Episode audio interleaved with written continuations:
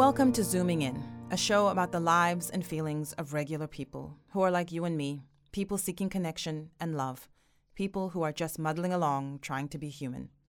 I'm your host, Sisonke Msimang. I came to Perth uh, from Burma in 1994 with my family. Uh, we migrated here. Chris isn't a refugee, he's a migrant. His family joined a rich diaspora that is four generations deep. For Chris, living in a new country wasn't that jarring. There was a lot that was new, but the receiving community of Burmese that was already living here made a lot of other aspects feel familiar. There was food, there were ceremonies, there were cultural celebrations, and of course, there was language. Refugees are people who leave after a disaster has struck their nations. Chris and his family left before Burma was engulfed in chaos. Their story has been about watching their country implode from a distance. So, the story of my family is that my great uncle, who had been living here uh, since the 70s. It worked to sponsor both our family, but also our extended family network as well. So, over the course of a few years in the mid 90s, there were a lot of us who migrated out here. Um, so, I've grown up in Perth, spent most of my formative years here. Um, since then, I've made a number of trips back to Burma, especially in my sort of teenage, you know, later adult life. So, the connection to Burma for our family is a strong one, um, and that's primarily due to the large diaspora community we have here in Perth.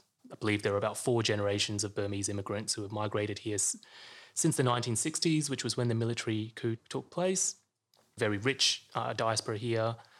And also, I think language comes into the frame as well. So, when I'm with my family, particularly speaking to my parents or aunts and uncles, I automatically revert back to Burmese.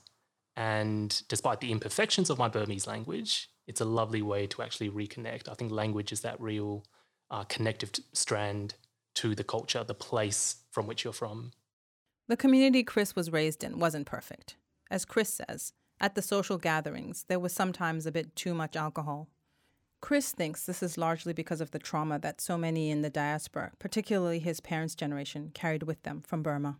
And you know, and I suppose part of the serious side of that really is um, uh, reflecting now. Certainly, is uh, I think a large part of that came from how incredibly hard their lives were here as well. So not so much for my generation, who were really the beneficiaries of of uh, my parents' generation, but certainly my my parents and aunts and uncles, all of the relatives, more or less settled into labor-intensive jobs. You know, a lot of factory-based roles. There was certainly, I think, a distinction in the experiences that we had between the generations. Many people have traumatic memories of moving to Australia. That wasn't Chris's experience. He had a newish but relatively large community that he was arriving into, and he was young enough that everything just seemed like fun.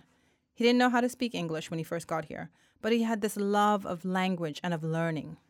I think it had always been there. Even when I was in Burma, I was always an avid reader. I lived next door to a, I suppose, the equivalent of a library where they had uh, comic books, you know, that they lent out on a sort of nightly basis. So I was always an avid reader then. Um, and then when I came here, once I'd sort of managed to have a bit of a grasp on English, um, and I went through a really great ESL program. I remember um, I had a, a wonderful ESL teacher, Mrs. Gilmore, and I think that really cultivated my love for books and stories. I think it all started there. She'd give a tremendous energy to those classes by reading out stories. Wasn't just teaching language, but it was also feeding the imagination, I think. And I remember vividly sort of colored children's books. I can't remember their titles, but I do remember, you know, just sort of what they look like. And I remember my first day at uh, in class where I had no idea what was going on. I didn't really speak a word of English. And I think my first word of English that I learned properly here was the word coloring. But I misinterpreted the term, um, uh, misapprehended the term, and uh, thought coloring in. You know, so that was my first English word. English word misappropriate, misappropriated coloring in. Chris's parents were big proponents of education. His dad worked in a factory, and his mom dedicated her full attention to her three kids. Yep. So I've got a brother and sister. Mum was a full time parent at that stage. So she'd look after all of our school pickups, drop offs. With my dad, we saw less of him because he was the one who was the breadwinner, you know, working long hours in the factory to, to support the family. Mum particularly supported, I think, us to be proactive readers. You know, I think they saw books as um, an entry point to English, but also to the opportunities of of what that represented in terms of knowledge, um, culture, education and later on a projected sort of career pathway. So she'd always um, encouraged us to read. And I remember in the 90s, used to have these things called book clubs at school, which were paper catalogs of books that you could order through class. She'd always made sure that to order each of us a book each time that that came along. That was always, you know, around one, um, you know, once a term or so. But that was really, yeah, another way of fostering that that love of reading, that love of stories. Chris did well in school, and he built a life in Perth. And the love of stories that he had had in his village as a little kid, and the love of reading that Ms. Gilmore had encouraged in him, remained strong. He went on to complete a PhD in English. In 2000, Chris's family was able to visit Burma. So my family's first trip there was in 2000, end of 2005. Um, so my whole family went back to Burma for the very first time. Uh, over 10 years um, after, I, I, actually didn't make that trip because I, I stayed back to look after the family home. But yeah, so it was certainly a decade after we first left. Um, and I know that that was hugely important milestone for, particularly for my parents. Mum had been dreaming of going back to Burma. Um, you know, and as so ha- happens due to you know economic considerations and stuff, it's just very difficult to go back. So going back, that was so that was their first time. My first time going back was in 2009, and I went back with my parents for the first time. Chris loved it. So much about Burma felt familiar. But of course, there were also differences. We went back for about five weeks, I think, and after about three, four weeks, uh, I'd started to feel like I, I missed Perth. In terms of what I missed, I suppose it was some of the the space, the sense of personal space, and the sort of independence as well. It's not that independence doesn't exist there, but you know they're, they're sort of on a spectrum. So yeah, so in short, yeah, I, I, did feel a little bit like an outsider. He was also able to see how much his social relationships and the value system that he had had had been shaped by Burma. And, and funnily enough, I think um, certainly among um, you know our generation, I'm, I'm, the oldest of my generation here in terms of my cousins and stuff, and I've I've held on to probably some of those values in a maybe a slightly more palpable way that sense of familial obligation. I think something that's lovely about that part of the world or in other parts of the world is the sense of collectivism as well. You know, here, I think being in the West, we're um, conditioned to think, I think, in a very individualist way, in an independent way, with all of the good things that that comes with, particularly in terms of independence, um, creative thinking, critical thinking. All of those things are really important. What I retain from a place like Burma is the, the strong sense of familial mindedness obligation, the sense that you're also part of uh, a co-extension of a collective. But the poverty in Burma was jarring, and the inequalities he saw were wider and deeper than anything he had grown up around here in Perth. You always know about the political situation growing up, but I think it's a different experience when you go back and experience the things in person, even not necessarily overtly political things, but even everyday things like seeing, you know, young children during my travels there in different spectrums of poverty and the lack of opportunity. I think I think maybe that's if I can put my hand uh, my finger on it. It's a lack of opportunity. Here I think when you grow up, irrespective of whatever social milieu you might grow up in, and not to underplay the disadvantages and all that, but there's across the board a certain aspiration I think you can you can have a certain level of that. If you you know invest a certain amount of time, effort, that there are certain avenues of, of opportunity. I think in Burma, what I what I started to get a sense of more is those opportunities are more reserved for people of affluence and of wealth, and the, the the people below that spectrum, I suppose, is always sort of degrees of struggling. After his first visit in 2009, Chris went back again in 2014. This time, Burma had changed dramatically. So I went back first in 2009 and then the second time in 2014, and the differences between those two time periods were quite stark. Um, in 2009, the country was still relatively closed off. The um, tourism industry hadn't quite exploded in the way that it would later, sort of post 2010. It's not that people can't claim their independence and you know their right to um, you know freedom of speech and all that, but I, I sensed a definitely a more caginess in that way, which I didn't discern later on when Burma had opened up to the world um, around 2011, 2012. The year after Chris's first visit, Suu Kyi contested elections and won by a landslide. But because her children were foreign nationals, she could not take up the position of president. So this strange position was created, a compromise with the generals, who continued to exert a huge amount of power behind the scenes. And so she ruled the country using the official title of state counselor rather than president. This period is what many people now call Burma's golden years. The transition that Burma uh, underwent from about 2010, 2011 um, was from decades of sort of isolationist military rule to a power sharing arrangement. So, in effect, the military still held um, the real power.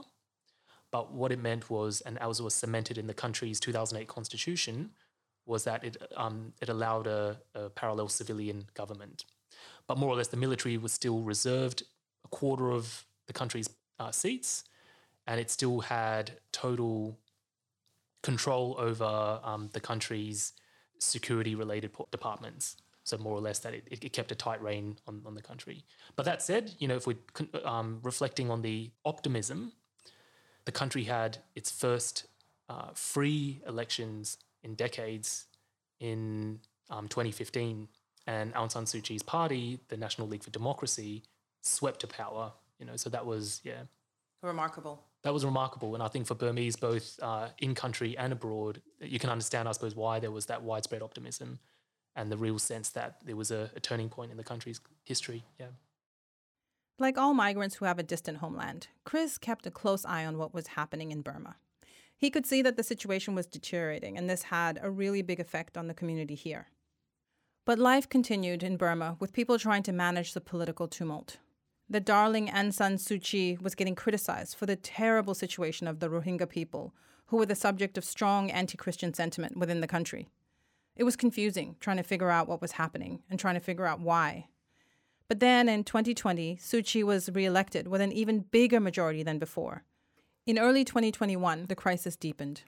So 1st February 2021 was effectively when you know Burmese people across the world woke up to the news of that effect military coup had taken place. So you know we just, started to receive news that Aung San Suu Kyi herself, but also senior ministers in her government um, were arrested that very morning. I remember feeling like, you know, it was early morning on, on the first, and just a sense of the wind being completely taken out and a horrible sinking feeling that we were on the cusp of, you know, a sense of deja vu. I don't think anyone could have maybe precipitated the extent of civil conflict and suffering at that point necessarily, but I think that in that very moment, I could really, I think we could all sense that this was a, a seismic event. For Chris and his community here in Perth, things felt really bad. If I can talk about what that feels like, I think for, and this is not just for myself, but also I think for all Burmese who tend to be living overseas as part of a diaspora community, looking in, it's exactly that sadness. And the sadness, I think, more than anything else, is is for the people there and the country. And it's particularly, I think, more galling this time round because it comes on the back end of about a decade of promising reform. Reform that was wasn't perfect, but nevertheless we had seen some reform and some steps in that in that direction. The sadness is for them, and of course, when you're bombarded with um with news of all the atrocities that are happening, you know, on the ground, the killings, the detain- detention, the torture, and then you bring uh, COVID as a backdrop into it. So earlier this year, you know, Burma th- went through a, another wave of COVID, and we had family members and friends, particularly among the elderly, you know, who were you only had to look at Facebook or social media to get a sense of the fact that people were, you know, literally running out of oxygen. They were uh, seeking oxygen supplies and putting, you know, messages. And I think, no doubt, we're the lucky ones here uh, looking in, but I think that certainly has a toll as well. There has been a coming together that Chris hasn't quite seen before. One of the things um, that I've seen post February in the Burmese community in Perth is just how much everyone has rallied together in support of it. So I, I suppose the, the, the, best way to counter that sense of helplessness, that sense of sadness, is to try to spur yourself into action and uh, to try to support as, as best as possible the communities, you know, um, ethnic groups, etc., um, that you have there. So uh, we've had a series of fundraising, you know, activities, food fetes, concerts, as well as political uh, rallies um, where we've had buy-in also of some politicians here because we do need our politicians to advocate, you know, at the federal level in terms of what Australia's response might be. For Chris, as a member of the Burmese diaspora, the current situation hurts. It's not just that he can't go back and visit friends and family. That's not easy. But there's a bigger, more heartbreaking story that's unfolding here. A story that brings with it a certain kind of heaviness. In April, after the coup, protesters took to the streets. Most of them were young and committed to building a brighter future. They did not want to go backwards to the closed society of the early 2000s. One of them, Pan Ei Phyu, was an ardent supporter of the pro democracy movement, and she had made several TikTok videos of herself singing pro democracy songs. Fearing for her safety, her mother, Tida San, didn't let her join the street protests. It wasn't enough to protect her. Pan was inside her house when a bullet cut through a bamboo wall in her home. It killed her and left a hole in the wall. It was the size of a pencil tip, a tiny reminder her mother didn't need. In the months since Pan's murder, Burmese diaspora communities around the world, not just here in Perth, have returned repeatedly to Pan's murder as a symbol of the horror of the situation that is unfolding in their country. Chris, as always, has turned to the page to process his feelings. For him, the words of Burmese poet Min San Wai capture perfectly what he's felt since February. The poem is called Whole, and it's been translated from Burmese to English by Ko Ko Thett. There's a hole the size of a pencil tip in the bamboo wall of our house. Not so long ago, little daughter piled thanaka on her cheeks and disappeared into that hole. She's gone for a long time. Mother can't wait any longer. She peeps into the hole and finds herself looking down a gun muzzle. In the background is a gala dinner, where Myanmar in blood and gore is chopped up and served. At the top of the grand table sits the pagoda donor, sipping a glass of little daughter's blood. The dead wail in the darkness outside. Mother passes out, repeating, My little daughter, my little daughter. Father gets curious and looks into the hole. Family members take turns peeping into that hole. Today, each and every person in this country has a hole the size of a pencil tip in their chest. Chris's ability to find the right words to express the distress of a nation he left when he was really small is pretty remarkable. It's also not unusual. He is the product of a diaspora whose heart is forever connected to Burma, and he's a product of his neighborhood. I think we grew up in a part of Perth, the northern sort of northern suburbs, where uh, there was a um, a large population of different immigrant backgrounds. I think the question of integration is partly about your capacity to see yourself in whatever dimension that might be reflected in others around you. Speaking not just in terms of Burmese, but when you are able to relate to and form friendships with, you know, other immigrant children who had recently arrived, I think that makes the connection certainly easier. In addition to also those friends of mine who were born here, so certainly a lot of my Vietnamese friends were born here. Um, so I think that certainly made the connected, the sense of connectedness stronger. So I, yeah, so I, I, I did feel the sense of integration. Chris has got a clear sense of who he is in the world, and it comes not from living in two worlds, but in having learned from an early age about the power of community. Belonging to a diaspora means not that you belong elsewhere, but that you're connected to your homeland. Chris has no doubts about his voice and about his rights as an Australian to call on his government to support democratic change in Burma. Because um, I often get asked, you know, how, how, how can, you know, by friends, how can we help? How can, uh, one of the ways you can do that is, you know, by reaching out to and connecting with people in those communities here but also take by taking an interest. I think that's the, the, thing with any type of you know diaspora community is by if you take that interest, if you can encourage that, I suppose that visibility. You know, I think that that can make a difference for the people who are here, who are also then trying to make a difference for the people there. Chris is an activist. He uses stories and poetry to fight for the country that he left when he was little, the country that keeps the biggest part of his heart even to this day. For Chris, this isn't just about national identity. It's about wanting every child to have the same opportunities he had the opportunity to read, to learn, to be part of a community. The opportunity for, as he says, coloring in their world however they choose. This podcast was produced by the Centre for Stories on Whadjuk Noongar in Western Australia, with generous funding from Lotterywest. The Centre for Stories believes in storytelling as a way to build more inclusive communities. Special thanks to our storyteller for this episode, Chris, and to our production team executive producer Kara Jensen McKinnon, audio engineer Mason Velios, Scripting and interviewing by Sisonke Msimang and Claudia Mancini. Head to centreforstories.com to listen to more stories or to make a tax-deductible donation. Thanks for listening.